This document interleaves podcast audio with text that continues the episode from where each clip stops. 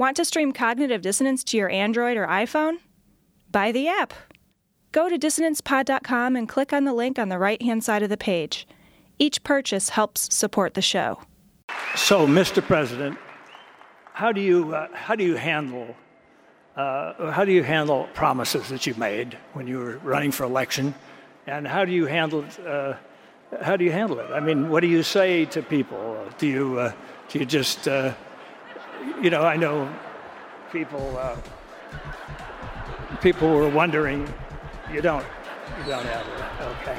Well, I know even some of the people in your own party were very disappointed when you didn't close Gitmo. And I thought, uh, well, I think get, closing Gitmo, why close that? We've spent so much money on it. Uh, but uh, uh I thought maybe it's an excuse. Uh, uh, oh, you, what do you mean, shut up? Okay. It just, I thought it was just because somebody had a stupid idea of trying terrorists in downtown New York City. Maybe that was it.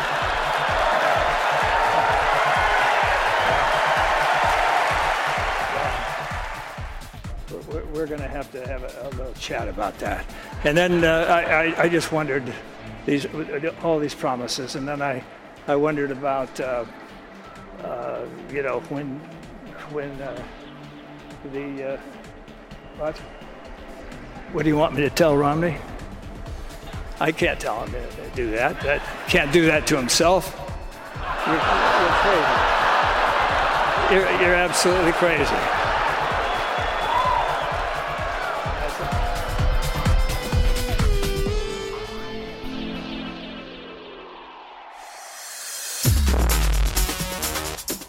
Advise that this show is not for children, the faint of heart, or the easily offended. The explicit tag is there for a reason.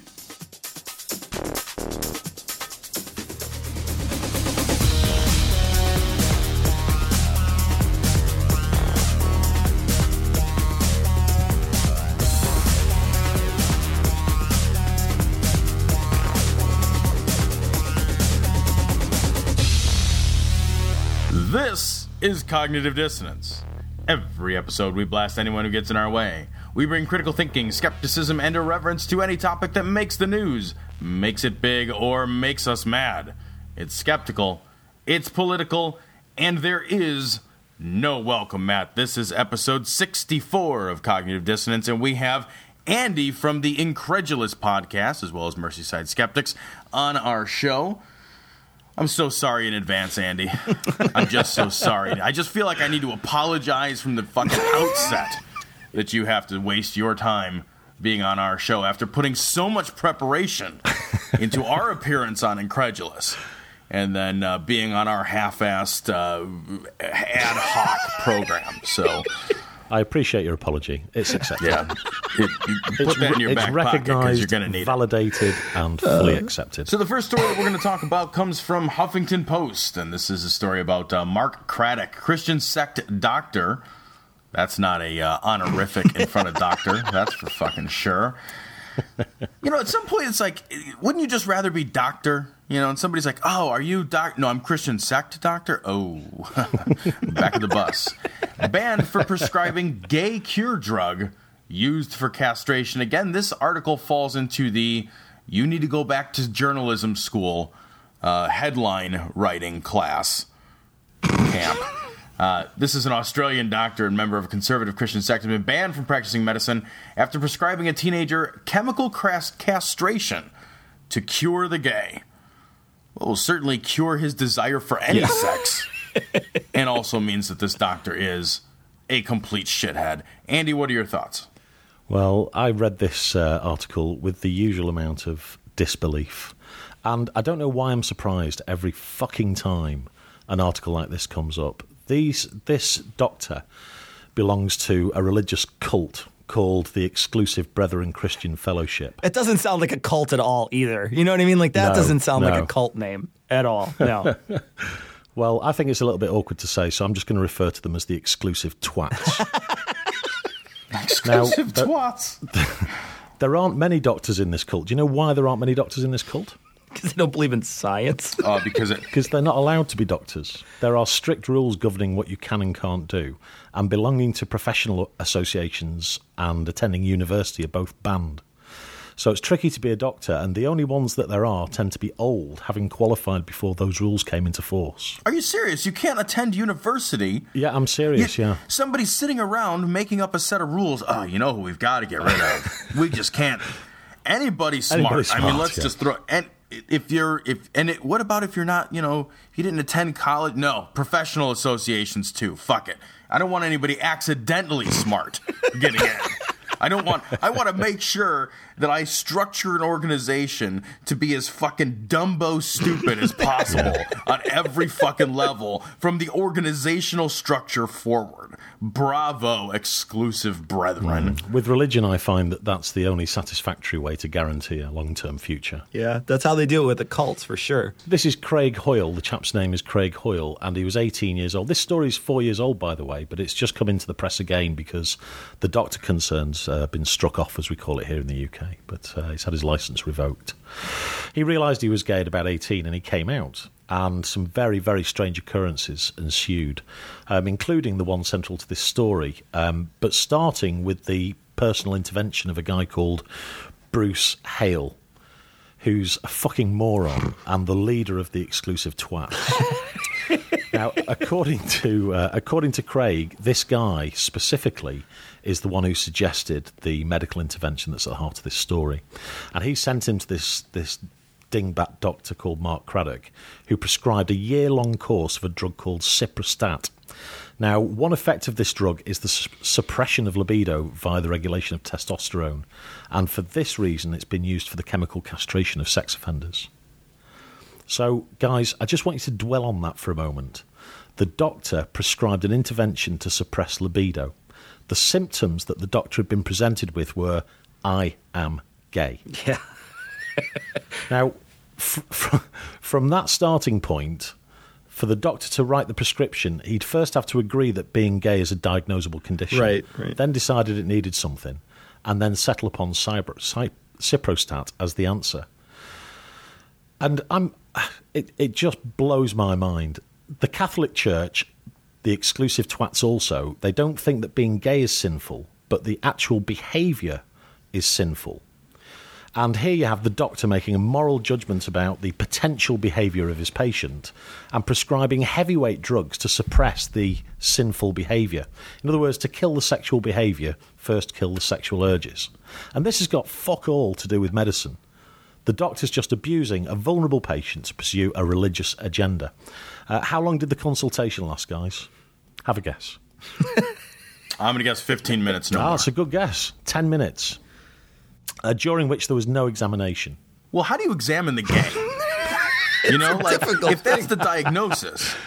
I, I actually would be more appalled if there was an examination, right? Like, well, you know, I listened to his heartbeat, I took his blood pressure, we did that little reflex with the knee thing, and then I looked in his gay, and then I was like, oh, okay, well, I can see there's some gay in like, what? No. I mean, why would you do an examination before equating somebody with a child molester? Yeah. I mean, that's definitely the way you got to go. You got to play that out that way. And way. that's it, exactly, right? Like that's the and that's the standpoint that a lot of people have, um, especially here in the states. When you hear that constantly, they're like, you know, the reason why everybody's so against homosexual marriage in the United States is because they want it, they they keep on bringing pedophilia into the conversation. They keep on trying to say, oh well, you know, it, it leads to pedophilia or it leads to bestiality, it leads to to what they call deviant sexual behavior, and. uh and you're just like, no, it's it's natural sexual behavior to be homosexual. Now, it, it's fine to call uh, pedophilia deviant because that's something you know that you can't endorse because the person isn't a consenting adult.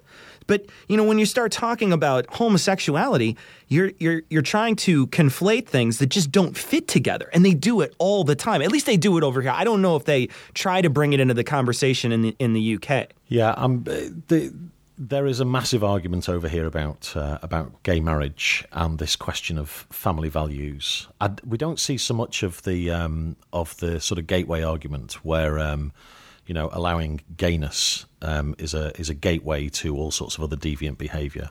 Which somewhat suggests that homosexuality It does. is deviant, Absolutely which of course does, it is yeah. not. Which of course it is not. But um, so we don't hear so much of that, but we do. uh, You know, I always get the feeling that it's in the background of some of these religious arguments, and in particular, the Catholic Church and the Church of England um, are united in their uh, stance against gay marriage and gays in general. To be absolutely fair, Well, yeah. How do you unite against gay marriage and not not really be saying like, well, you know, I'm I'm pro gay. You know, I'm I'm I'm definitely on the side of the homosexual community. I don't want them to get married and have the additional rights that that come with that. You know, but I'm definitely for the gay community. I'm for putting them back in the closet, and I'm for shaming them, and I'm for you know calling them uh, deviants and equating them with uh, pedophiles. That's what I'm for. I'm for that. Well, they're also for um, treating gayness with um, with this drug. Now, this drug is really quite dangerous. In fact, um, there are lots of side effects. So the the the non um, the non condition that they're treating with this drug opens up the patient or victim in this case to a whole range of side effects, including li- liver damage, carcinoma, jaundice, hepatitis, all sorts of stuff. And if by any chance he was to be in a position where he was um, to father a child, um, then there's a very good chance that fetus would be malformed as well. Oh my gosh. So there are massive consequential side effects to do with this treatment, which is not a treatment. It's a fucking abuse. It's Yeah. absolutely abuse of a vulnerable teenager at a very important part of his life when he's realizing his sexuality and he's coming to terms with it to the degree that he came out to the the leaders of his sect and then to his family. Now, when he told his family, he's got uh, seven or eight brothers and sisters. When he told his family, they took the siblings away because they didn't want him him involved with the uh, siblings anymore. So they put him on a heavyweight drug. Then they rob him of his family support. Next thing, he he moves out and he runs away to Christchurch, and they track him the fuck down, and they take control of him again, and they send him to somewhere called North Island, and then on to Australia, where he has a meeting with this this dick at the head of the organisation. um, uh, I can't remember his name. What was it? Bruce Bruce fucking Dick. yeah. And um, I mean, this is unbelievable. Absolutely unbelievable. 18 year old man uh, was treated like this over a period of two years after coming out. He was drugged, ostracized, separated from his family. He ran away. Um, he was was, they took control of Just unbelievable. Unbelievable. And finally, Craig took control of the situation the only way he could by contacting the media, and that's when it all kicked off, really. Yeah, yeah. That's the best way to do it, right? Yeah, definitely. This, yeah. This drug is is made for, you know, like you're listing all the side effects. All those are less than what this drug is made for, which is That's right. prostate cancer. Yes, right? exactly, You know like you're willing to take those risks when, you know, you're like, oh my gosh, all of these awful things could happen to me if I take this drug. But it's better than having prostate cancer. Yes. And this, you know, but when you don't have that, all those side effects, that's that's all you get. You don't you don't get anything but the side effects out of it. It really does nothing except for the bad side effects. Well, that's I, I thought the same thing. It's like, oh man, I don't want to have a rich and satisfying sex life with a consenting adult. Where's something with horrible side effects I can take to damage my body and libido? also, you know, looking at this article too, they you know they said that the exclusive brethren uh, quote believe strongly in the traditional family unit. really? Because like in my traditional family unit, we don't fucking ostracize Yeah. people. Like that's something. How can you possibly say like, "Well, I believe in family," unless my family member happens to be somebody I don't like, unless I happen to dis, you know, like Republican, you know, and then you, you're just like, "Well, I, I've got to ostracize them because I love family so much, I want to damage somebody wholly." Like I want to just crush their fragile fucking spirit underneath the heel of my familial oppression. For love.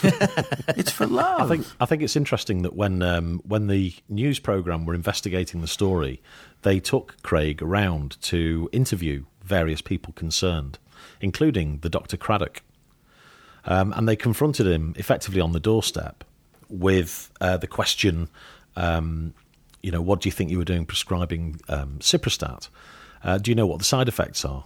Did he know what the side effects are? I'm going to guess no. no, of course he didn't know what the side effects were. I were. got it. I think I think he was struggling to remember the uh, the uh, what the drug was for in the first place. He he argued that uh, Craig had asked for it himself. Oh yeah. You could just walk in and ask for a really specific drug. Right.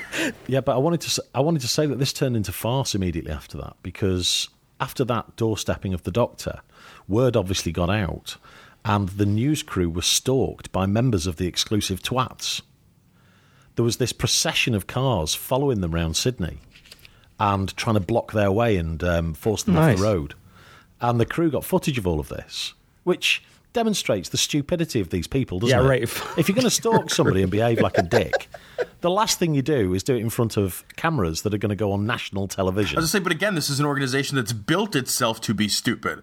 Like, so that's not surprising at all. It's Yeah. like, well, they behaved, they, they, you know, they did this poorly. Well, I mean, that's kind of their thing, you know. Like, it's a, it's a They're group not really That, book learners. yeah, it's not not a bunch No. of thought thinkers in that group there. Yeah, no, no. So we'll have Andy from Incredulous on at the end of the show. We have uh, we actually have some points he needs to tally in the meantime. So we put him off on the side. We had a whole bunch of backlogged points, and he's really good at tallying that sort of thing. So we're going to have him back uh, to talk about Incredulous and the Merseyside Skeptics later on. But until then, if you're new to the show, you're going to listen to Tom and I be very American and also cuss a lot. Allahu Akbar, Allahu Akbar. Allah.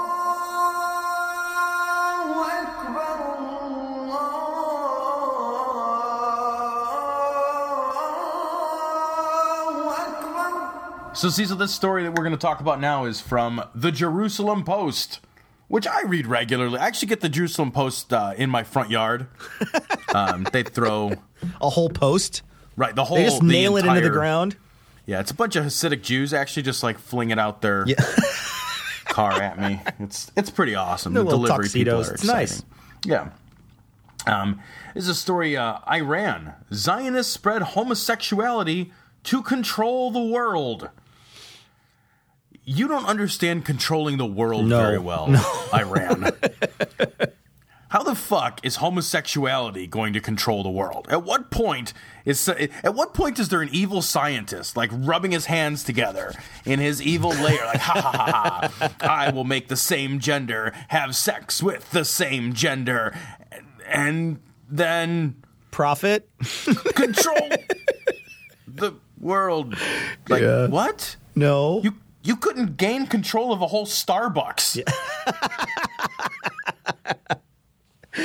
Yeah, I, I think it's very interesting. They say in this article, um, it also ridiculed uh, conservative Judaism for accepting gay rabbis and urged Western governments to stop people from engaging in gay and therefore immoral actions and provide medical treatment for homosexuals in order to stop their conduct. What, like castration pills?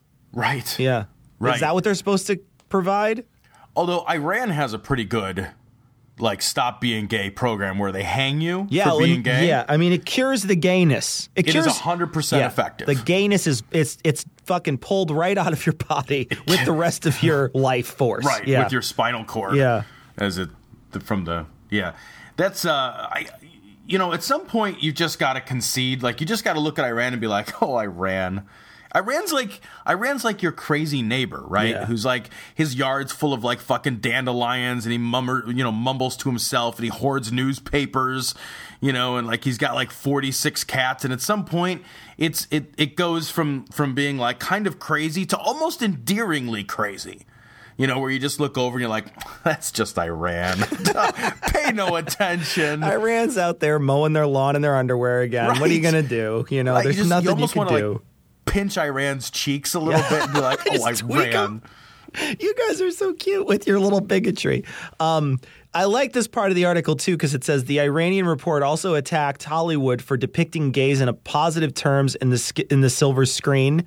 You know, you got to wonder if you go into a PG movie over in Iran, if like PG stands for partial guillotining. Maybe they think it means pretty gay. Yeah, or partially gay. You know, actually, it's punishing gay. You know what I mean? That's what it should be. Um, the, you know, the, the, the article uh, blasted Israel for promoting demonstrations for gay rights and decried Tel Aviv as the gay paradise on earth. yeah, that conservative fucking Right. Jewish culture is definitely the gay paradise on earth. Iran. Tel Aviv has nothing on San Francisco. Right. Nothing exactly. You look whatsoever. at that, you're like, hmm, I've not been to Tel Aviv, but I'm guessing that's actually not the gay paradise. Yeah, yeah. Probably not going to be the case. And what and what what do they do? You know, I think the there is a great sort of read between the lines bit in this article, Tom. I'm going to read directly from it again. It says he added that the text legitimizes the execution of gays in Iran. They have made a text not only to ridicule the West, but to also provide a reason why A- Iran executes gays. So they get a chance to because being gay is like then pro-Israel in a way. So Oh, they right, they yeah. have this way to Yeah. execute you. Now they can say when people come be like, we don't have gays in Iran. What we have is Zionists.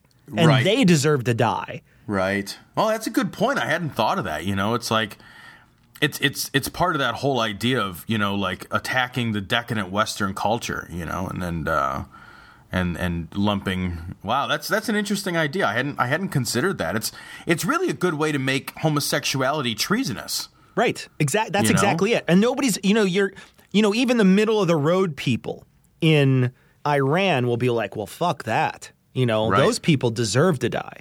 Right. Well, they were just gay. No, they were really pro Israel. Wow. That's awful. Can you imagine too how terrible it would be to be a homosexual in Iran? Oh my gosh. you know you're like you're, you're born like you come into your your sexual being you realize that you you you are a homosexual you can't express that at all there's no affirmations in your culture of homosexuality you can't you, you know you have to try to go through this fucking mummers farce of you know not even dating women but like you know getting married to and you know having this whole shenanigans and and no matter how pro Iran you might be you have to know in the back of your head somewhere that if you were to express your yourself that it would be an act of treason that like you your yourself is always it can be at odds with your with yourself in this Yeah. point like you can experience such tremendous cognitive dissonance i have to think this is a recipe for for uh, mental illness and disease and unease and depression like crazy Yeah. like crazy for those poor people who have the misfortune of being born in Israel. I mean, or, or in Iran rather, you know, and being homosexual. Fuck that noise. Yeah, the only thing worse than being, you know, a male homosexual is being a woman homosexual, I guess, in Iran. Right? because you have the double whammy double whammy, a woman right? in Iran. Yeah, you're in Iran. You can't get any. You know, the, they they just recently made a law that allowed. Uh, they they they it was sort of like affirmative action for men in college over there. Basically, like we have to keep the split 50-50. There's no way more women can go to school than men, and it's just like you know that's just. Uh, that's just endemic of whatever goes on over there in, in, in the Muslim nations, how they treat women as second class citizens. It happens no matter where you go. I mean, they're poisoning the wells in Afghanistan for crying out loud. I'm not a witch. I'm not a witch. But you are dressed as one. They dressed me up like this. and this isn't my nose. It's a false one. Well, we did do the nose The nose? And the hat, but she's a witch. Did you dress her up like this? No, no, no, no. Yes, yes, yes, yeah, a bit, a bit, a bit, a bit. What makes you think she's a witch? Well, she turned me into a newt. A newt? I got better. So this story is from ColombiaReports.com. And what does Columbia report? Burned witches. Yeah, sure. It's mostly just burned. Yeah. It's actually like you know, like when you open up your Columbia Reports newspaper, which I know we all do, and you turn to like the burned witches section. You know, it's like it's like D three when you're unfolding your newspaper. Right, right. Um, a woman from northwestern uh, Colombia, the uh, in Antigua, I'm probably horribly mispronouncing that, and we'll get beat up for it, has been murdered, specifically burned for being a witch, or as we like to call it, for being. For because being- witches are not fucking real. Yeah. You know, only you can prevent witch fires, Tom. this message Smokey is brought to you by Smokey the Inquisitor. You know what I mean? Like, Smokey the Inquisitor.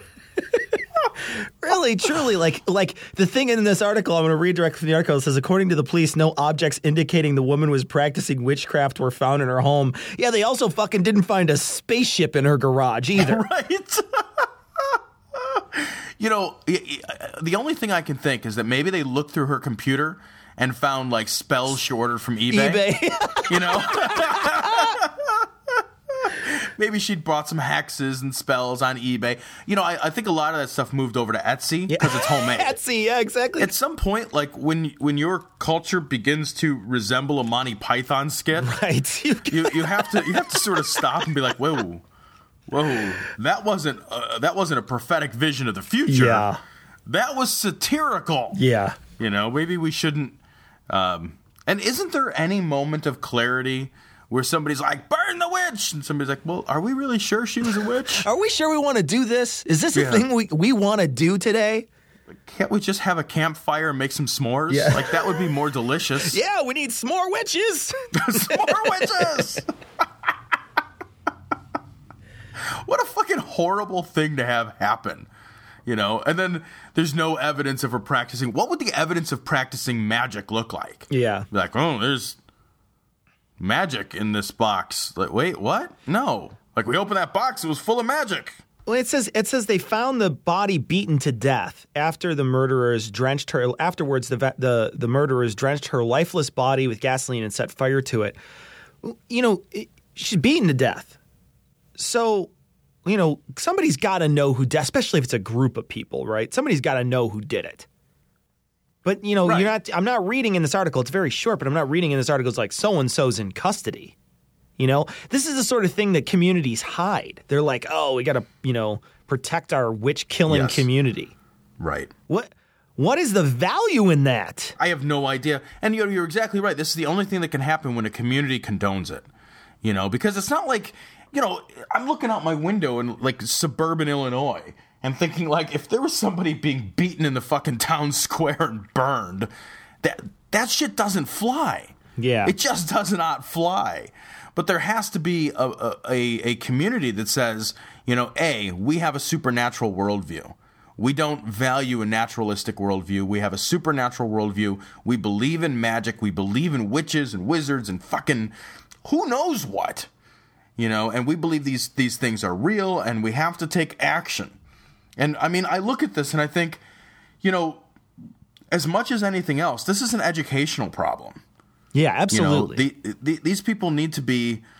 Uh, they, they need to be provided with better educational resources so that they uh, can understand, so they can come to the point, and not like Kentucky education, right? Not like I mean, I'm talking about like a real education. they they need to be given an education where they, they don't have to believe in magic, like because because magic is inconsistent with the reality of their world already. It should be easy to dispel. You see what I did there? Yeah, dispel. It should be easy that. to dispel. yeah. And then you then you have to beat less people to death. Like it's a win-win. You have less charred corpses around. Right. Yeah. And that's the other thing. Who's who gets stuck with the cleanup, right? Yeah. Like after the fucking great throbbing mob erection is over, you know, and this the, they, you've burned her, and you got this husk of a woman in the middle of the whatever, and you're like, okay, well that's done. I'm going home. Yeah, so am I. Wait, who's gonna stick around and clean up the corpse? Yeah. We got a great stinky corpse here. Not even, it's a deliciously roasted corpse. So uh, we'd like to remind people to donate to our Doctors Without Borders widget, which is our donation drive is called Apocalypse Without Borders. As of this morning, Tom, we had thirteen hundred and forty-five dollars. That does not include the money that Tom and I are going to donate in October, which is going to be two hundred dollars. Um, remember that you can get a free T-shirt if you're the highest donor. Right now, I'm pretty sure that 105 is the highest, although I'm not quite sure. I'd have to read some names, but you know, maybe you should just pay attention to how much you donated. I'll tell you what would be the highest. Two hundred dollars. Yeah, that'd You know, definitely be the highest. that Yeah, there. that's the lot of highest money, out there. But still, but you know, I'm impressed by the generosity Yeah, of the listeners. yeah. I really am. Yeah. This is going to be great when we when we write that check to Doctors Without yeah, Borders. it's going to be to great. So it. far, it's been going really well. So, uh, so thank you very much. And uh, we're gonna, you know, if you know, if you're not familiar with what Apocalypse Without Borders is, I'm gonna play you a clip right now to tell you a little bit about the donation drive. Feeling pretty sight. It's the end of the world as we know it. It's the The year 2012. Some say the last year ever. You could accept the fact that this city is headed for a disaster of biblical proportion. What do you mean, biblical? What he means is Old Testament, Mr. Yes. Mayor. Real wrath of God type stuff. Fire and brimstone coming down from the skies. Rivers and seas boiling. 40 years of darkness, earthquakes, volcanoes. The dead rising from the grave. Human sacrifice, dogs and cats living together, mass hysteria. It is this certain future catastrophe that we here at Cognitive Dissonance want to prepare for. And so we give you your Cognitive Dissonance First Annual Charity Drive to prepare for the inevitable Armageddon. hereafter known as the Apocalypse Without Borders. From now until December 22nd, 2012, we will hold a charity drive and count on the goodwill of all our listeners to give money to the noble and secular cause of Doctors Without Borders.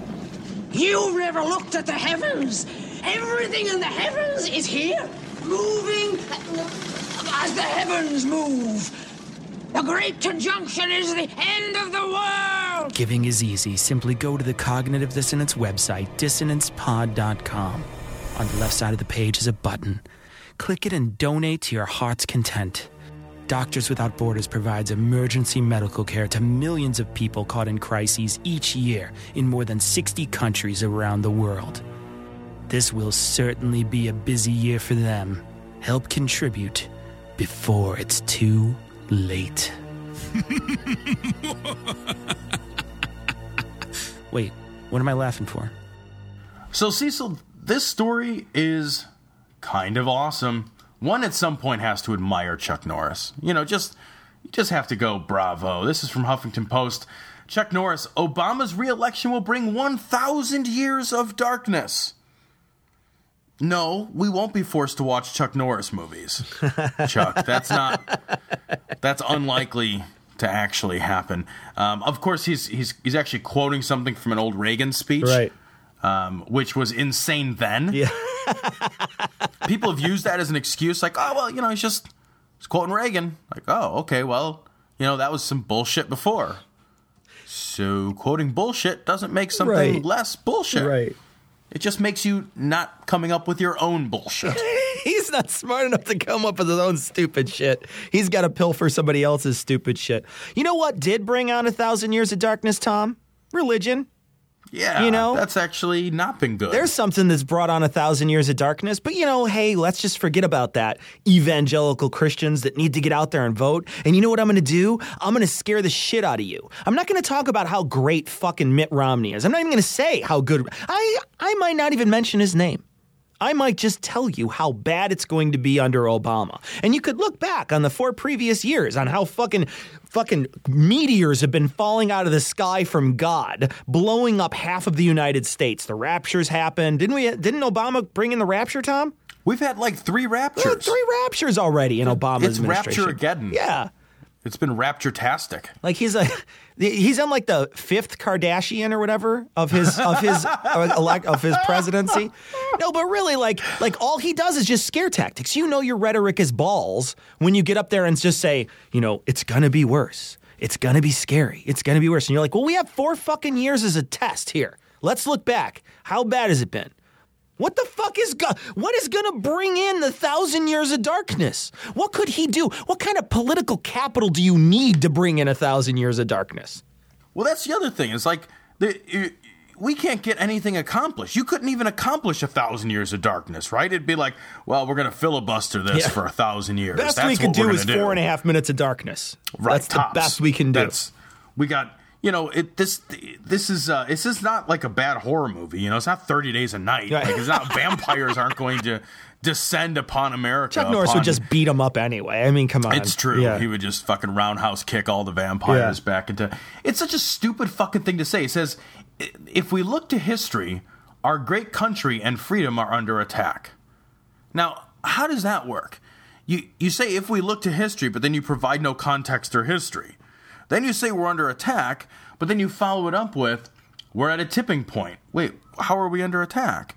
We're at a tipping point, and quite possibly our country as we know it may be lost forever if we don't change the course in which our country is headed.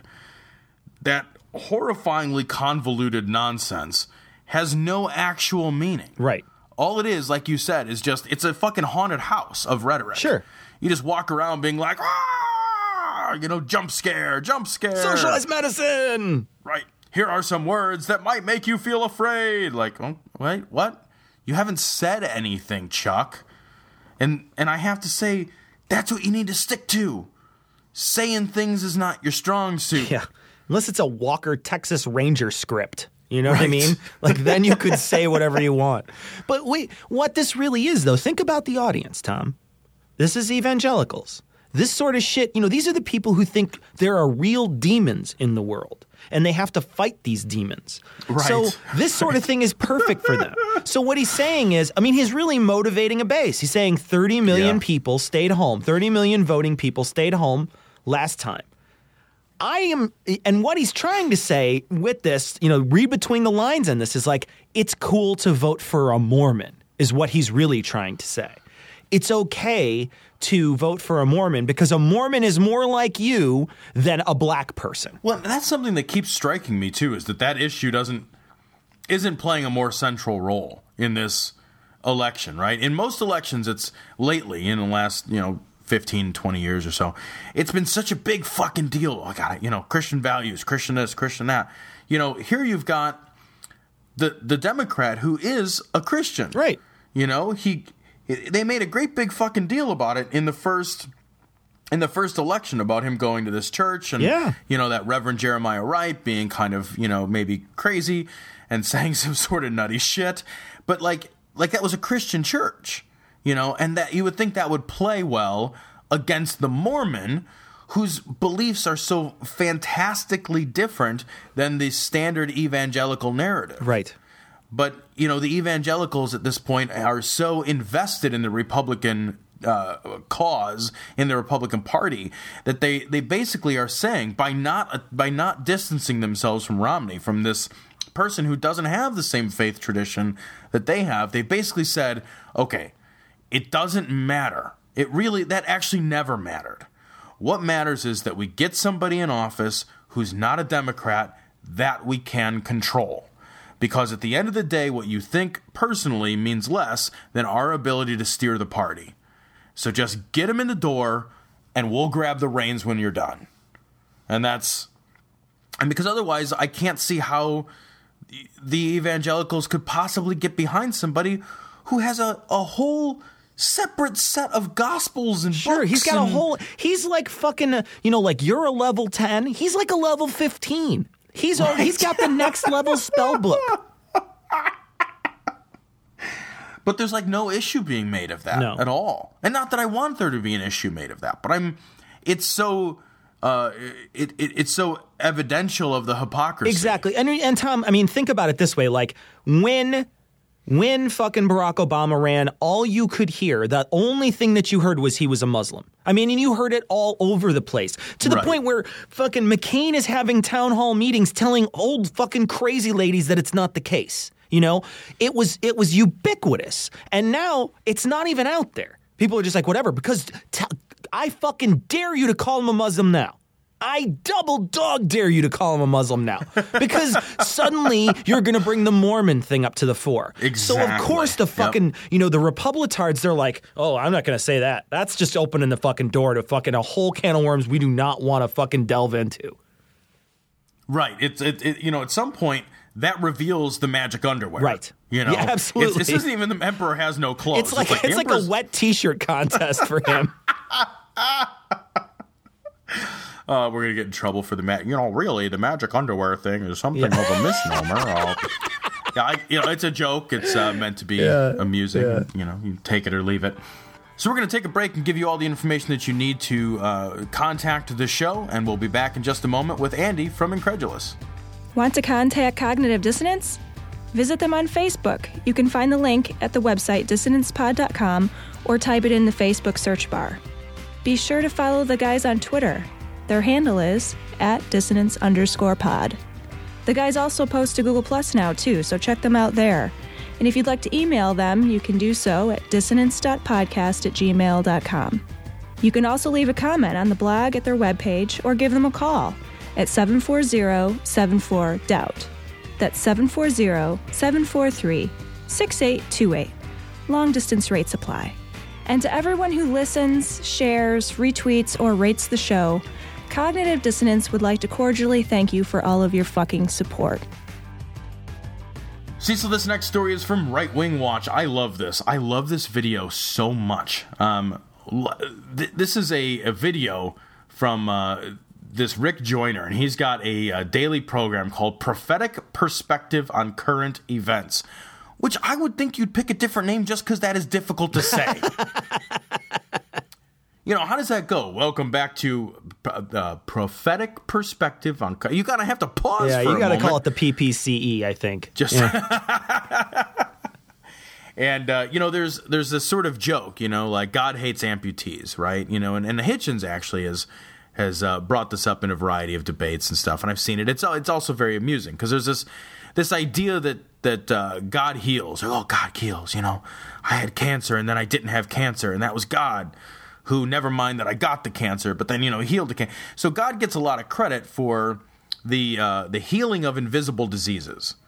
Um, but you know the point has been made several times, like, well, what about amputees? You know, where's the regrown limbs?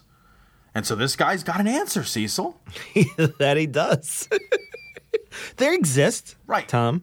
People have gotten their He- limbs regrown. according to this guy, uh, he he witnessed. He was there. He witnessed through the power of prayer. His friend, whose whose whose index finger or his ring finger was was chopped off, and it grew back. But Cecil, it didn't grow all the way No, back no, no. no. because like they stopped praying. And like they got distracted by like a shiny. Yeah, like that. Somebody had what. coins they pulled out of their pocket. so they stopped praying. How does that work? I don't know. The only way to find out is to make a phone call. yeah, Cecil. absolutely. We got to make a call to Hillbilly God. All right, go ahead, Tom. All right, let me uh, let me go ahead and dial.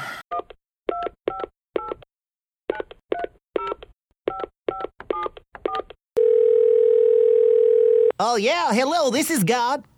Uh, yeah. Hey, um, got a quick question for you. You know, you're you're pretty good at curing the cancer, right? Oh yeah, I cure it all the time. Uh, now, do do you also give the cancer? Well, yeah. I mean, I wouldn't be able to cure it if I didn't give it to him. Well, you, got me there. You got me Yeah. there. So, what about amputees? Oh well, you see, I hate amputees. I mean, that's really, I really just, I find body disfigurement of all kinds vulgar.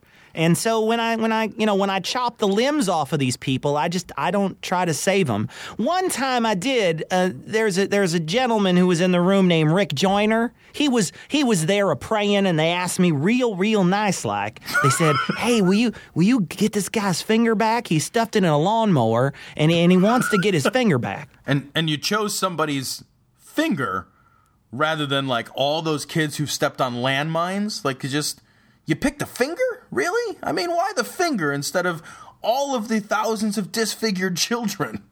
Well, I- you know, it, it's because Rick asked so nice. Oh, you That's gotta why. ask. I see.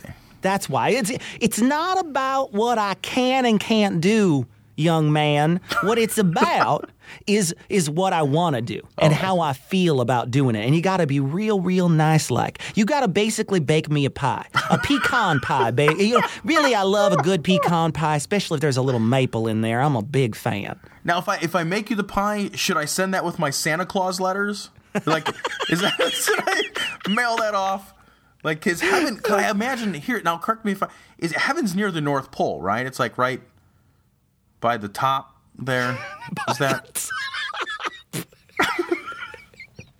I love the top. The idea of the top. You know, you're just like, yeah, you know, you're you're on, you're on a big speck of dust floating through the space, but you're at the top of that top speck of, of that dust. speck of dust, Yeah. right? Yeah. No, I don't think Hillbilly God really knows. I don't think he knows No, at all. No, it turns out Yeah, I love that the guy. I love that it's just like it's just a tiny. You know, get almost to the end.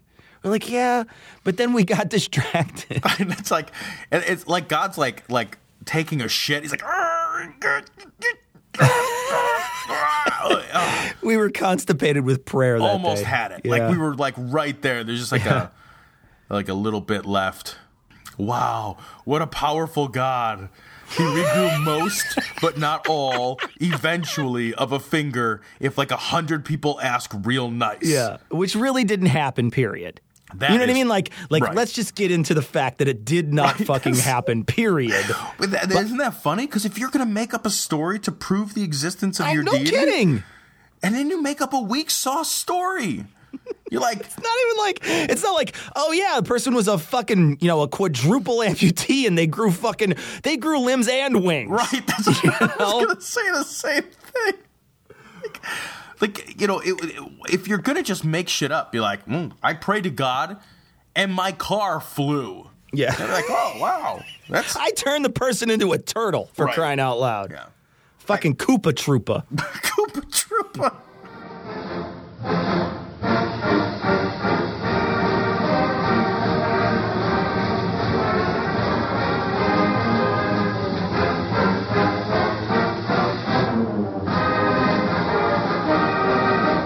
See, so this story uh, was sent to us by a listener. Um, this is from Deadspin.com, and uh, this this story is is pretty spectacular. This is a uh, a letter um, that uh, a football player, um, Baltimore Ravens linebacker uh, Brendon Brendon Ayanbadejo, uh, he he had come out in support of gay marriage, and there was there was some backlash by a dipshit. Um, there was a letter from Maryland State Delegate Emmett C. Burns Jr. urging, I know, right?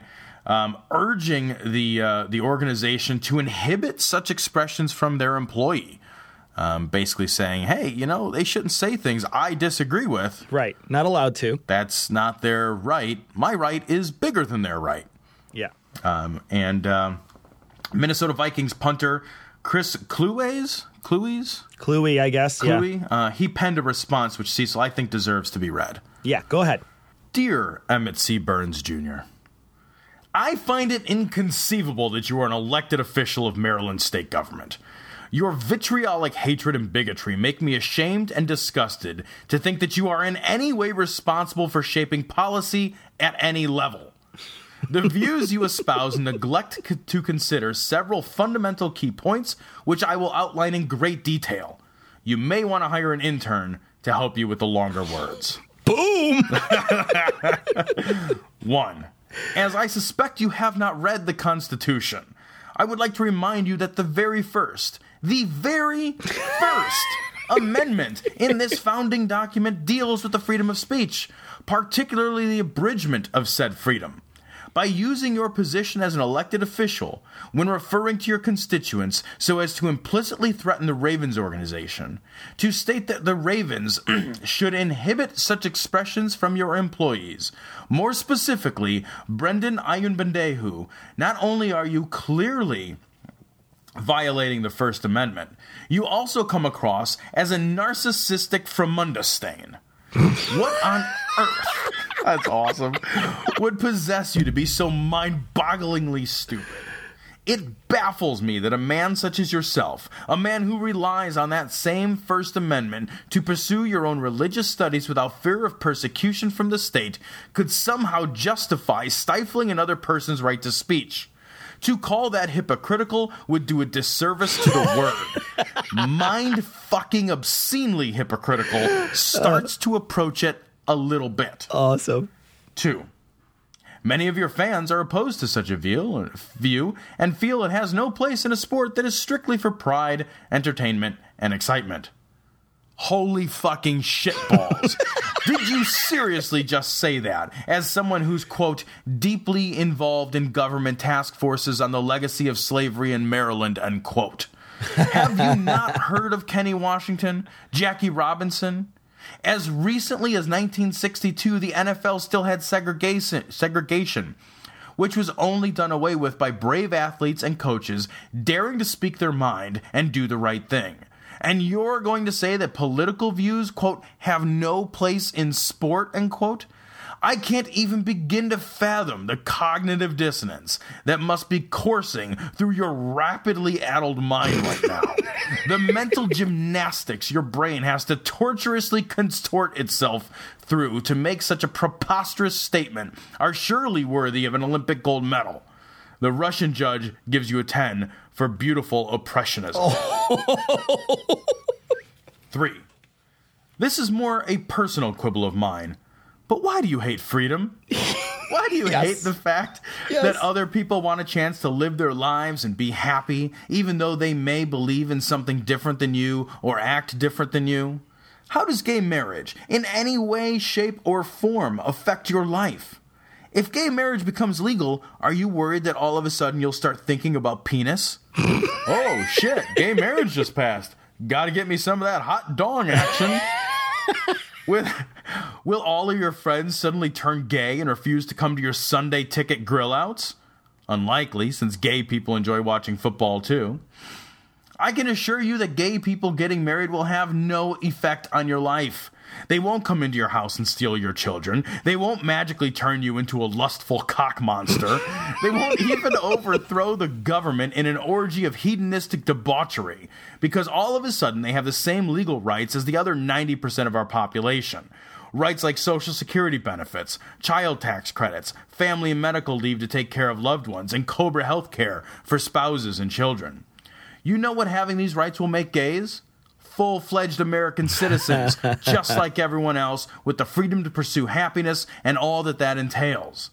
Do the civil rights struggles of the past 200 years mean absolutely nothing to you? In closing, I would like to say that I hope this letter, in some small way, causes you to reflect upon the magnitude of the colossal foot in mouth clusterfuck you so brazenly unleashed on a man whose only crime was speaking out for something he believed in. Best of luck in the next election. I'm fairly certain you might need it. P.S. I've also been vocal as hell about the issue of gay marriage, so you can take your I know of no other NFL player who has done what Mr. Ayanbadejo is doing and shove it in your closed minded, totally lacking in empathy pie hole and choke on it. Asshole. bravo, bravo. I love this letter. Yeah, it's What a- kinda perfect. You know, first off, you got to admit, you know, a guy in the NFL knows how to talk smack. You know, so he does a good job. Although he's a punter, so I mean, he probably only gets like six chances a game to talk smack. But still, he he does a great job in this letter of just destroying all the arguments and being funny when he does it. Yeah, it's it's pretty spectacularly awesome. I mean, it's just it's just really terrific. And the, the idea that some state delegate would possibly say, "Hey, you guys need to censor the free speech of your players?" For real? The, this this is the kind of thing that, that this is the response that the world should have to that nonsense. Like this guy should be just mocked unmercifully, and to see somebody do it with such aplomb and vigor is exciting.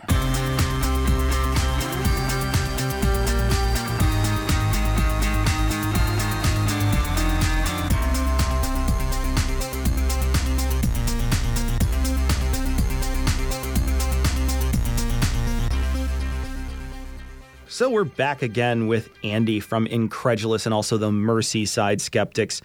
Andy, uh, if our if our listener and you do say Andy, it's not Andy, right? That's how that's not how you pronounce it. Over there.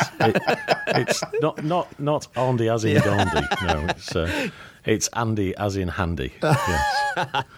so uh, so tell our listeners if they've never heard Incredulous, um, tell our listeners about the show. So, Incredulous is um, yet another attempt from the Merseyside skeptics to satirise um, the bullshit that surrounds us. So, Incredulous is a panel show where I inve- invite um, reputable, knowledgeable guests on. Um, I made an exception for you guys. Yeah, thank you so much for that. You're welcome. Um, and uh, it's in the form of a panel show. So in the UK, that would be like, uh, "Have I got news for you?" And I think um, in America, it's generally uh, compared to "Wait, wait, don't tell me" or some Yeah. some show like that. Some, some pretend So- show that we made up. Yeah. that doesn't exist. Yeah. So, uh, but also uh, there's a little bit of QI, QI in there because we try and reveal interesting stuff as we go along. So uh, it's been running for a couple of years, and uh, we've only managed 15 episodes in that time because um, it, you know you guys know how difficult it is to find the time to do this stuff, and uh, I take my hat off to you for doing it every week, but I can't do that. So um, we do it every sort of. It's coming out now about every six weeks, I'd say. You know, we do it by being bad husbands and, you know, uh, for me, a bad father. So that helps. Yeah. I'm able to do that and produce Incredulous on an irregular basis as well. yeah, they, they, I will say, I will say that there's been some. Uh, you've had some amazing guests on your show. Uh, Yeah. You know, in one particular episode, you've had George Hrab, Steven Novella, and Jon Ronson all on the same show. That's got to be pretty amazing. Who's been your favorite guest besides us? Oh, well, I've got to. Thanks for the loaded question. Besides you guys. Well, one of my uh, regular contributors. I mean, all my guests are amazing, and I'm, I'm I'm always humbled by how much time people are willing to put into this. Um, but um, I mean, I love George, and I love all of my panelists. But um, probably the most regular contributor is uh, Brian Thompson of Amateur Scientist Inter- Industries. He is such a, a funny and unpredictable guy. You know, do you know Brian? No, no, we don't. Well, he used to produce the Amateur Scientist podcast, and uh, he's kind of morphed that into another one called um, Quit. Quit It, I think it's called. I think I did listen to an episode with him on it. Yes, he's Yeah, a very yeah. funny guy. Yeah. He is, and the thing. The, I mean, he's not as funny as us, but he's funny. I mean, he's No, he's no. all right. You know. Com- comparisons are moot Yeah. anyway. No, nobody's interested in those. Um, you were compartmentally the most funny people from America on the program we just recorded. Compartmentally, the most. You're, you're the most funny people we've recorded today. Yeah. Correct. Not not through That's today, but actually in this Right. 24 all hour of those, time all pan. of those things. So um, I think that um, I, I think that uh, I'd, choo- I'd probably choose Brian, but I mean Gio's amazing and uh, he's he's he's so knowledgeable about everything. Oh, yeah. you know it's just it's great. It's it's really great. We get some. We're, we're very lucky. And the episode you mentioned um, was recorded live at uh, the QED conference in Manchester. Um, I'm a co-organizer of that conference, and it's happened. We've done it twice now, and we've got um, the 2013 dates have just been announced for the weekend of the 13th and 14th of April, and we're all very excited that that's going to go ahead again. And that's um, it's sort of it's a, a, a skeptical convention, I suppose you'd call it. We invite interesting speakers. We have a main stage. We have a breakout room. We had about 400 attendees last Wow. year, and we're, we're expecting a similar number this year, or at least hoping for a similar number this year because we've already budgeted the spend.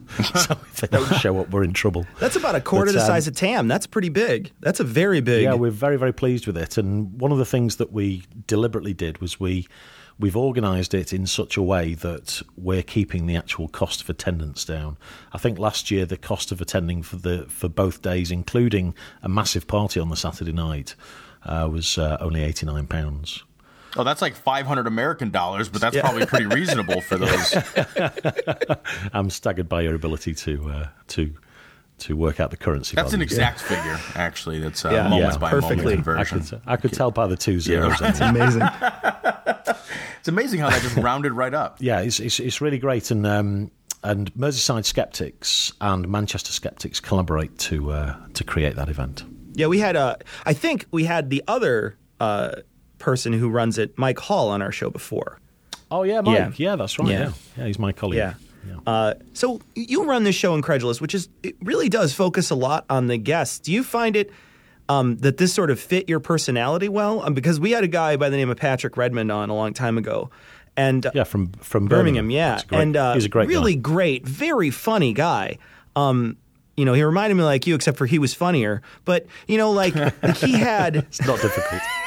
he had seriously though he really had this this attitude that was like i just want people to talk on my show and have a good time and i just get a chance to listen to them that's why i do this you spend a lot of time letting the people who are on your show really uh, really sort of talk and have and have a good time and you fill in but but i- is that frustrating for you or is that something that you really like to do Well, there's two there's two sides to that actually. I mean, uh, you're absolutely right. Your description of how I try to run the show is accurate, and I, I do try to make it all about the guests and, and not about me. But I mean, I do I do like joining in with the fun if Right, you see what I mean. right. Um, but there's also some paranoia in there because I mean, before the before before the show. You know, I always get very, very nervous about the material I've prepared, about the rounds I've prepared, whether they're creative and interesting enough. And there's all sorts of, of shit I go through personally before actually recording. right. So actually, when we get to the recording, and and actually, I don't have to do that much. Um, you know, it's it's actually quite a relief by that stage. So for me, it's all about the preparation and just letting people do whatever they're going to do and have a great time doing You know, it. when I'm nervous before, you know, being on like being on Incredulous, I was a little nervous. I just huff two cans of spray paint right before the show, and then I feel like I'm ready to go. You know, that explains everything. That explains everything. You, you, you do a very good job of doing that, uh, playing the host and doing a lot of the preparation and, and putting the the, uh, the pieces together. Um, now, was was the wait wait don't tell me and uh, what's the name of the British version of that? The because everything's Yeah, have I- American have I got- first and then British version. You see Yeah. how that works, of course. The uh, Yeah, well, it wouldn't work that way if I was editing editing your show, but. Uh, there's a show in the UK. We've got quite a few of these types of programs. There's one called Mock the Week, and there's one called uh, Have I Got News for You. Um, th- there's a number of sort of satirical current event current events um, uh, shows on the radio on on Radio Four. Uh, we have the news quiz, which is exactly the same format as um, as as as the others I've mentioned, and they're all great shows with fantastic comedians and uh, people appearing on them. And that's you know I just love getting really funny people who are uh, who are quite relaxed about themselves on the show, and just to hear what what's going to happen. See, and the best we can come up with is, "Are you smarter than a fifth grader?" well, did you know? And and most of the time, the answer is no. I was going to compare it to because it's funny. They have like he's like, oh, we have like six or seven of these news shows. Like we have ridiculousness on MTV. Like that's what we have. You we have have some ex skater who watches viral videos with three morons, and they make really stupid. Fucking completely contrived jokes about him. I mean, it kind of sounds like our show, but you know, a little less sophisticated. but with more media. So we could we, let's talk about the Merseyside Skeptics. The Merseyside Skeptics. Um, we hear a lot about them. It's funny because they're a pretty large group. How how big is the Merseyside Skeptics, and, and what kind of things do you guys do?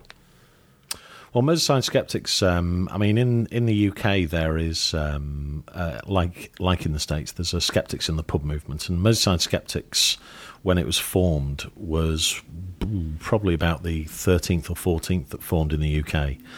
Um, and it is quite a large group in the sense that um, that uh, you know we get some really really cool speakers um, to our monthly uh, monthly talks, and you know quite a few people turn up. You know, a, a crowd of hundred isn't that unusual, which is pretty good for that type of an event. Yeah. Um, and but in terms of being big organisationally, the board of the Merseyside Skeptics um, comprises about seven people, I think, with all different roles. But the reason that Merseyside Skeptics are big is because we've done some big things. Really, I mean, one one of the very first ones was one that I was involved in, um, and we call ourselves the Three Men in the Pub, um, and that's Marsh, uh, Mike, and myself. We sat down in the pub, and we decided to do a homeopathic overdose. And we said to ourselves, okay, well, Yeah. what's the biggest we could make this? what's the biggest we could make this? And what we did in the end was create a campaign called the 1023 campaign. Um, I don't know if you guys heard about it, but I have heard um, about it. But please tell our listeners about it. so 1023 was an attempt to um, to uh, it was a, a public communication attempt around homeo- homeopathy, where we wanted. What we've always found is that when you explain homeopathy to people, they immediately go bullshit. Immediately, up until the point where you don't, if you haven't, if they haven't had it explained to them, they're quite happy to be neutral about it and say, well, you know, live and let live, and so on and so forth. As soon as you explain it to them, gone. So we this was a public engagement exercise which we did via the mechanism of a stunt, and the stunt was uh, the famous. You know, Randy made this famous, I suppose, the homeopathic overdose. Um, but what we did that I think was the the clever thing is that at that time um, there were probably 23 skeptics in the pub groups in the UK, and we recruited all of them. And all of the skeptics in the pub groups around the country, with a couple of exceptions, participated in a mass overdose on a particular day at a particular time. Many of them built additional activism around it, such as doing it outside Boots. Boots is a big pharmacy over here. Um, doing it outside Boots, doing it inside Boots, uh, getting various press coverage and everything. It, it was a really, really fantastic um, experience to be involved in it. And we timed it to coincide with some work that was happening in, in, the, in government where they were assessing the validity of homeopathy. And we changed the date of our stunt to coincide with the outcome of that particular, um, that particular research, uh, which which came out negatively for homeopathy as it happened. So we actually achieved quite a few in, uh, national and international headlines for our um, for our attempt, which was unbelievable and fantastic, um, and stimulated um, um, in a in a big way by uh, Martin Robbins, who did a great PR job for us. Um, but uh, yeah, it was very very successful insofar as the amount of column inches we managed, both on radio, in newspapers, on the net, and so on and so forth. Very pleased with it. Did it have an effect on government opinion at all? Um, we think that um, the, the way that I would put that, I mean, everybody's entitled to their opinion. I wouldn't say that there was a direct effect, no. I would say that in combination with a variety of things that were going on and continue to go on around homeopathy, as a contributor to that overall effort, I definitely think that we, we had an effect. I definitely do. But I'll tell you what was the unexpected outcome, which is perhaps even cooler, is that all of the skeptics in the pub groups in the UK worked together on something. And as a result of that, skeptics in the pub started talking to each other and so on and so forth, and That's lots great. of connections and relationships were formed. We've now got well over 50 skeptics in the pub groups in the UK. I think it's, uh, in fact, I think it's more than 60 or 70 now. Um, so, and I think it was a great stimulus for that as well. Why do you think homeopathy has such a hold, like in the UK? It's, I mean, we have our we have so much crazy here in the states. Yeah. so much crazy. Homeopathy just has no toehold here. Mm. I mean, it has no real. It's not really a thing here Yeah. so much. But in the UK, it seems to be.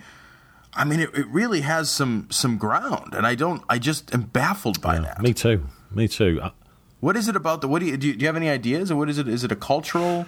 Is there something cultural there that says like, okay, you know, I can understand where this sort of uh, this this particular belief nestles nicely within our our sort of cultural matrix, or is it just it just happens to be your brand of crazy? I don't think we have. Um, um, I don't think we have more. I think the reason we have an affinity to it is purely geography, to be honest, because um, homeopathy was born in, in Germany 200 years ago. Now, Germany's just across the water from us. Um, we've engaged with them a couple of times in the past, as you may be aware. And, um, you know, we're, we're Such a British thing to say. like, we've engaged with them a few times. Yeah, we've engaged with a lot of countries too. Yes. not quite as successful. Yeah, no, And, uh, definitely not as successful. So I think that it, it- you know we're in Europe. You know, uh, many of the in France, homeopathy has a really big toehold um, in many of the uh, main, mainland European countries, and you know that's the case over here as well. And unfortunately, we have Prince Charles, who's a massive advocate of homeopathy, and you know through through overt and apparently covert means, he manages to keep homeopathic hospitals open, and you know he's able to lobby apparently without restraint as much as he wants with whomsoever he wants to lobby for pro homeopathy agendas. Um, you know, and we've got some fabulous heroes of homeopathy in the UK. Edzard Ernst um, is a massive hero of homeopathy and has stood up to Prince Charles on a number of occasions. Um, so, uh, you know, I think I think we're winning the battle. I've got to be honest. Like I say, when you explain it to people, they immediately say bullshit. So all we've got to do is keep working on that and keep getting them to, you know, understand what what it is and what it isn't, and they'll call bullshit by themselves. So public engagement is the key. I had no idea there were homeopathic hospitals. That's well, we crazy. did have five. We've only got two now. I think is the number, and that's in in large part due to the government um, research. There was one closed down um, in Bristol, and uh, after the um, the government report came out, two more have closed. Wow. So we, you know, it's, uh, there's a few wins, quite a few wins. Yeah, that's And- good. I mean, uh, five to two, but two is still too many. Uh, absolutely, yeah, absolutely. But but we you know we continue fighting, and uh, there's some some amazing skeptical work going on from across the country on this. You know, people like. Um, Andy Lewis over at the Quackometer, you know, just people all over the UK are fighting for. They're always on the alert. They're looking for stories. They're always, um, you know, fighting back when stuff gets into the press. You know, we're working hard on it, and uh, I, I wouldn't say we're winning, but uh, we're certainly making progress. If our listeners were going to try to find InKredulous, how would they do it? They would type InKredulous into anything apart from Word. How would you typewriters? It, it's it's spelled a little different. Yeah, it's spelled with a K.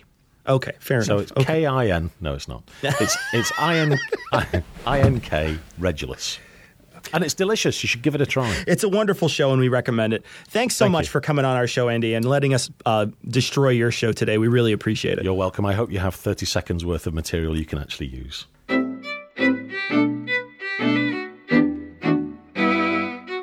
So first things first, Tom. Before we get into the email, Balls from Australia um, donated generously donated hundred dollars and said we had to refrain from Hostess Twinkies for two weeks. We didn't eat any Hostess treats for two weeks, and now, Tom, I don't know about you, but I have one in front of me right now. Do you have one? I do indeed. That is the. I will. I will mention, by the way, that this uh, that this expires on September nineteenth of uh, 2015. Oh, so look at mine. I, I um, want to. I want to bring up that when I went to buy these Twinkies, which I don't like, um, I had to buy a box of ten of these things. Um, and as a fat man with uh, sponge cake in front of me, unfortunately, I lack the willpower to even abstain from things I don't enjoy eating. So, although I don't like them, I am certain to eat all ten of them. Oh. So that's kind of horrifying. Uh, mine just say best by October 6th, and then it doesn't even have a year. yeah, So, because the year doesn't matter. at, at some point, you're just like, oh, well, I'm not sure when these were manufactured. Like, that's the best part. I don't know when they were made. All right, so mine is open and it's a very dry little cake with some stuff in there. Hostess is not sending us any money, by the way, No, we are soon. not sponsored by the Hostess Yeah. Corporation. All right, I've got my wretched little penis-shaped cake in my hand here. Here's to you. All right, Balls. Uh, Thank you for said letting us eat a wang here. it's uh, Oh, that's dry. That's not a good thing to eat. you know what it tastes like? Oh, yeah. Greasy sugar. It tastes like being poor. oh no! Oh, oh my god! no, I can't eat any more of that. That's not a thing I'm going to eat. This So- is an insult to snacks everywhere. Oh, I um, it's so dry. and how could it be dry? It's got a creamy filling too. It's You know, and the thing is, is it's it's kind of got this off flavor of like rancid oil on mine, and that's not good. Oh, that's that's a disgusting little I need a drink. This is treat. That's not good. I'm not going to eat the rest of that. man. I got to eat nine more of them. Well, thank you, Balls, for donating to, uh, to Apocalypse Without Borders. We appreciate it. We appreciate everybody who's donated, and uh, and we're climbing up. We're getting. Uh, we're gonna. I, I'm. I'm hopeful we break two grand, Tom. I really think it's possible. Our listeners are are generous folks, and um, I, I can't wait to see that number uh, break the 2,000 mark. You Yeah. know, that's uh, and without our contribution, uh, I, I want to point out that for that $100, I ate something which stained a clear plastic wrapper. that is that is in the temple that is my body Yeah. now. Yeah, in so. t- All right. So uh, so we got a voicemail. Let me play this voicemail for for you. This voicemail is from Susie, um, and then Tom is going to read it, and then we're going to talk about her uh, her questions afterwards. Hi guys, my name is Susie. Um, I live in Prattville, Alabama. Um, I wanted to call and say hi from oh maybe the ten atheists in this state. Um, I just had a question, and um, well, I'm sure you're going to bring it up, but I wanted to see what your thoughts were on the um, official Democratic platform um, adding back the word God and the recognition of um, Jerusalem as the capital of Israel. Um, and also, um, I'm kind of a new listener, so you may have covered this in the past, but um, do you think that we will ever actually have an atheist president or um, a good representation of atheists within um, government? And I guess that's all. Uh, keep up the awesome, awesome work, and you're keeping me sane during long, arduous hours at work. So thanks, guys. Bye. So Google Voice likes Susie a little bit at least because it got a couple of this right. Hi guys, my name is Susie. I live in Prattville, Alabama. I want to call and say hi from old. Maybe the 10A. T? S? As in the state. I just had a question, and well, I'm sure you're going to bring it up, but I wanted to see what your thoughts were on the official Democratic platform adding back to work, God, and the recognition that Jerusalem at the capital of Israel. And also, I'm trying to do with our Save Me a cover, this is in the past. But do you think that we will ever actually have an ATS president? Or a good representation of ACS within government? And I guess that's all. Keep up the possible work. At your- You're Keeping Me Sane during long, arduous hours at work. Thanks, guys. Bye. So thank you, Susie, for calling in. We appreciate it. Remember that if you would like to call us up and leave a short, you know, minute and a half at the maximum voicemail message, you're more than welcome to do so. Remember that long distance rates apply, and you can reach us at 740 74 Doubt. That's 740 743 6828.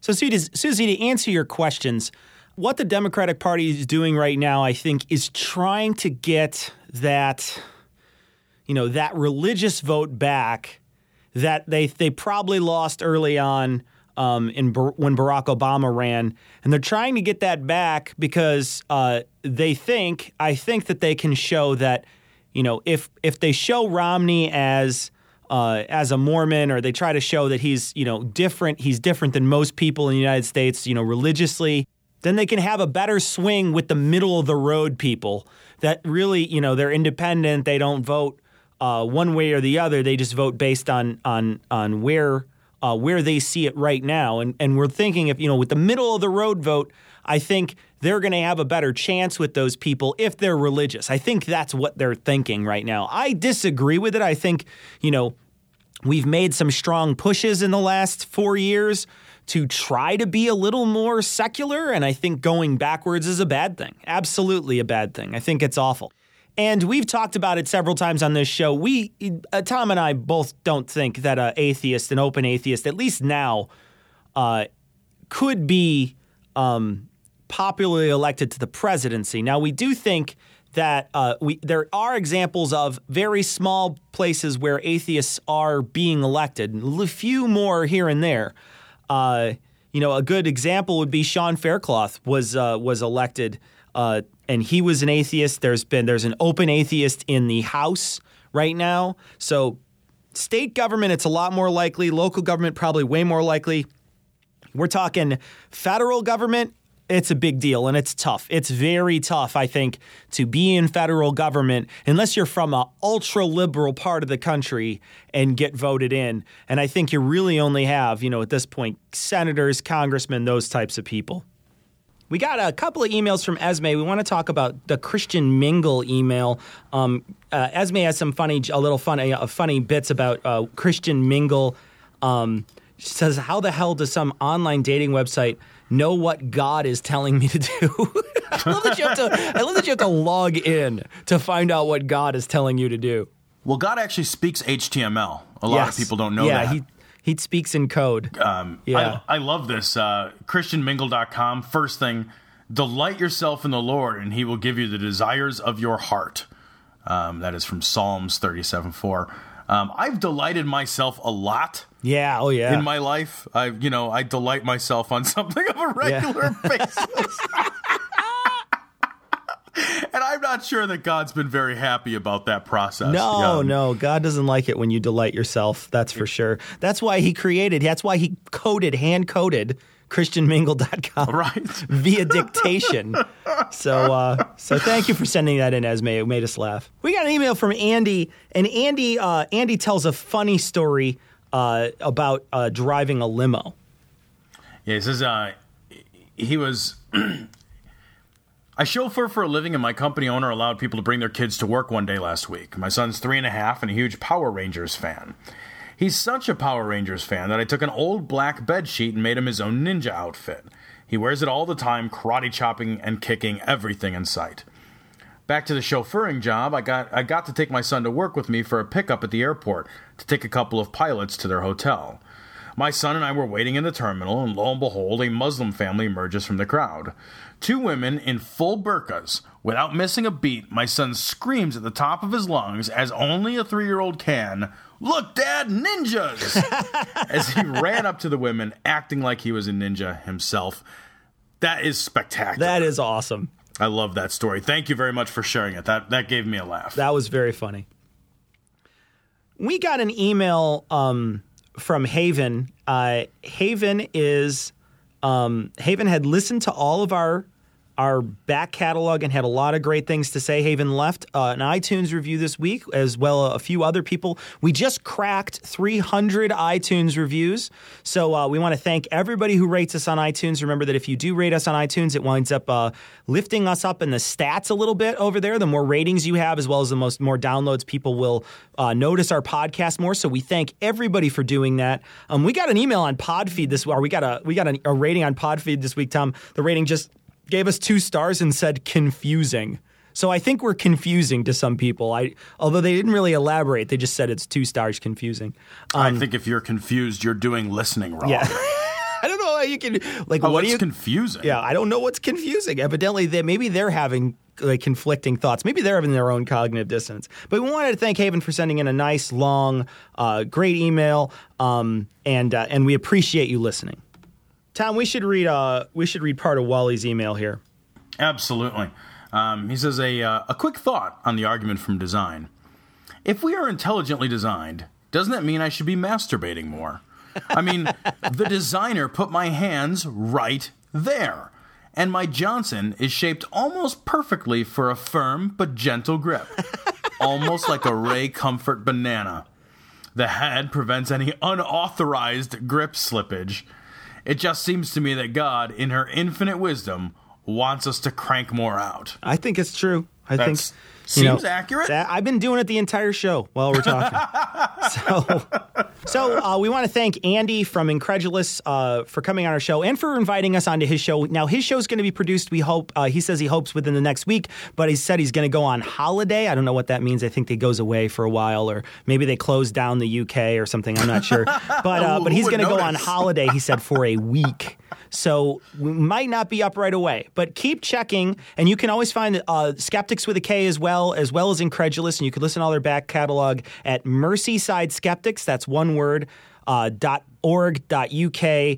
Um, now you can always search for Merseyside Skeptics, or you can search for InKredulous with a, and it starts with a K, or it has. Pardon me. You can search with InKredulous, and it has a K in it instead of a C, um, and you can find their podcast. So uh, we're gonna leave you as usual with the Skeptic's Creed.